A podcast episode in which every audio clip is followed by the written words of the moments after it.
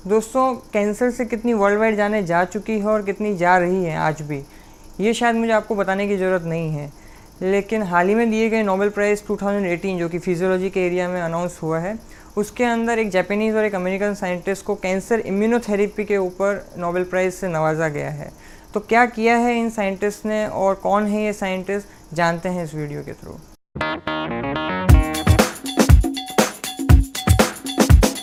देखिए, जो existing methods available हैं कैंसर की थेरेपी के लिए, उनमें मेनली तीन प्रॉब्लम आती है। पहला तो ये कि आप अगर जैसे मान लीजिए कीमोथेरेपी दे रहे हैं तो वो एक को किल करेगा, आपकी कैंसर सेल को किल कर देगा, लेकिन जो आपकी नॉर्मल सेल्स हैं, उनको भी किल करेगा, जिसकी वजह से बाल उड़ रहे हैं या बॉडी फ्रेल हो रही है, ऐसे बहुत सारे साइड इफ़ेक्ट्स आते हैं। दूसरा ये कि एक मेथड जो है या एक थेरेपी वो एक ही पे काम करेगी, उसमें कोई वर्सेटिलिटी नहीं है। यानी ब्रेस्ट कैंसर पे दिया है तो केवल ब्रेस्ट कैंसर पे ही काम करेगी, वो किसी और फॉर्म ऑफ़ कैंसर पे काम नहीं कर सकती। और तीसरा ये कि अगर वो बहुत एडवांस फॉर्म ऑफ़ कैंसर पहुँच चुका है, यानी मेटास्टेटिक लेवल पे पहुँच चुका है तो अब तो और भी मुश्किल हो जाएगा उसका एलिमिनेट करना। लेकिन जो दो साइंटिस्ट हैं James P Allison from University of Texas and Tasuku doctor Tasuku Honjo from University of Kyoto इन दोनों साइंटिस्ट ने ये देखा कि अगर इसको इम्यून सिस्टम के लेवल पे डील किया जाए तो ये तीनों प्रॉब्लम सॉल्व हो सकती है। तो उनकी फिलोसॉफी क्या कहती है कि, अगर कोई भी टाइप का कैंसर हमारी बॉडी में डेवलप हो गया है तो हमें बाहर से उसे अप्रोच करने की ज़रूरत नहीं है थेरेपी के लिए, जैसे कि कीमो दे रहे हो या रेडियोथेरेपी दे रहे हो, बल्कि बॉडी के अंदर खुद एक इंट्रेंसिक पावर है, जिसकी वजह से वो उस, उन सब कैंसर को एलिमिनेट कर सकती है। तो अगर उसको एक्टिवेट कर दिया जाए तो हमारा काम हो सकता है। तो इस बेसिक फंडामेंटल फिलोसॉफी के साथ में वो आगे बढ़े और उन्होंने इम्यून सिस्टम को किस तरह से ट्रेन किया जाए, जिससे कि वो कैंसर सेल को खुद ब खुद एलिमिनेट कर दे, हमें ज़्यादा कुछ जो है बाहर से करने की ज़रूरत ही ना पड़े। अगर आसान लफ्ज़ों में समझा जाए तो जैसे कि मान लीजिए अगर आपका बच्चा है और पहले की वेल कल्चर था वेल बिहेव था, लेकिन पता चला कि वो किसी वजह से बहुत बदमाशी कर रहा है तो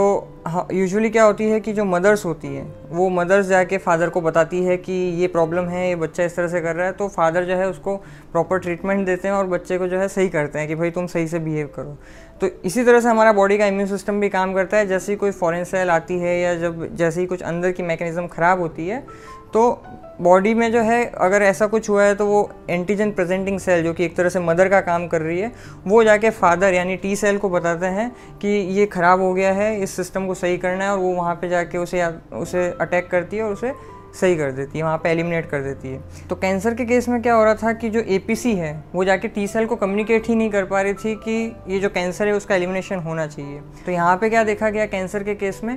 कि दो प्रोटीन दो रिसेप्टर आइडेंटिफाई किए गए C T L A four and P D one जो कि इन्होंने देखा कि अगर इनकी प्रेजेंस है तो टी सेल कभी एक्शन नहीं लेगा कैंसर को मारने के लिए। तो इन्होंने सोचा कि अगर ये जो दो रिसेप्टर्स हैं, अगर इनको समहाउ ब्लॉक कर दिया जाए तो जो नेचुरल एक्शन है कि जैसे ही वो कैंसर को आइडेंटिफाई करेगा, वो जाके किल करेगा तो वो इसका नेचुरल एक्शन जो है वो स्टार्ट हो जाएगा। इसको देखते हुए इन्होंने क्या किया कि जो C T L A four और पी डी वन था, इन्होंने वहाँ पे एंटीबॉडीज़ जो है वहाँ पे दिए। एंटीबॉडी की वजह से वो रिसेप्टर ब्लॉक हो गए, जिसकी वजह से एक टी सेल एक्टिवेटेड हो गई। टी सेल एक्टिवेशन की वजह से उसने जाके कैंसर को मारना स्टार्ट कर दिया और क्योंकि ये बॉडी का खुद का नेचुरल इंट्रेंसिक सिस्टम है जो कि सेल्फ नॉन सेल्फ पहचान सकता है तो इनको जो है नॉन स्पेसिफिक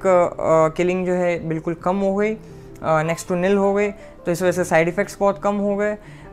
इस वजह से बहुत सारे एडवांस फॉर्म ऑफ़ कैंसर को वो ट्रीटमेंट दे पा रहे हैं। इस वजह से वो मेटास्टेटिक लेवल पे भी उन्होंने देखा है कि अगर कैंसर पहुँच चुका है, बहुत एडवांस फॉर्म ऑफ़ कैंसर है तो वहाँ से भी जो है इन, इन्होंने क्योर करके निकाला है और 2010 के अंदर इन्होंने बहुत सारे ऐसे एक्सपेरिमेंट किए ट्रायल किए और renal cancer lung cancer variety of cancer के लिए किए और उन्होंने देखा कि वहाँ से सिग्निफिकेंट जो है थेरेपी काम कर रही है सिग्निफिकेंटली और काफ़ी अच्छा सा उनका रिकवरी पेशेंट्स की हो रही है। तो इन सबको देखते हुए नोबेल प्राइज़ 2018 अनाउंस किया गया कैंसर इम्यूनोथेरेपी को लेके।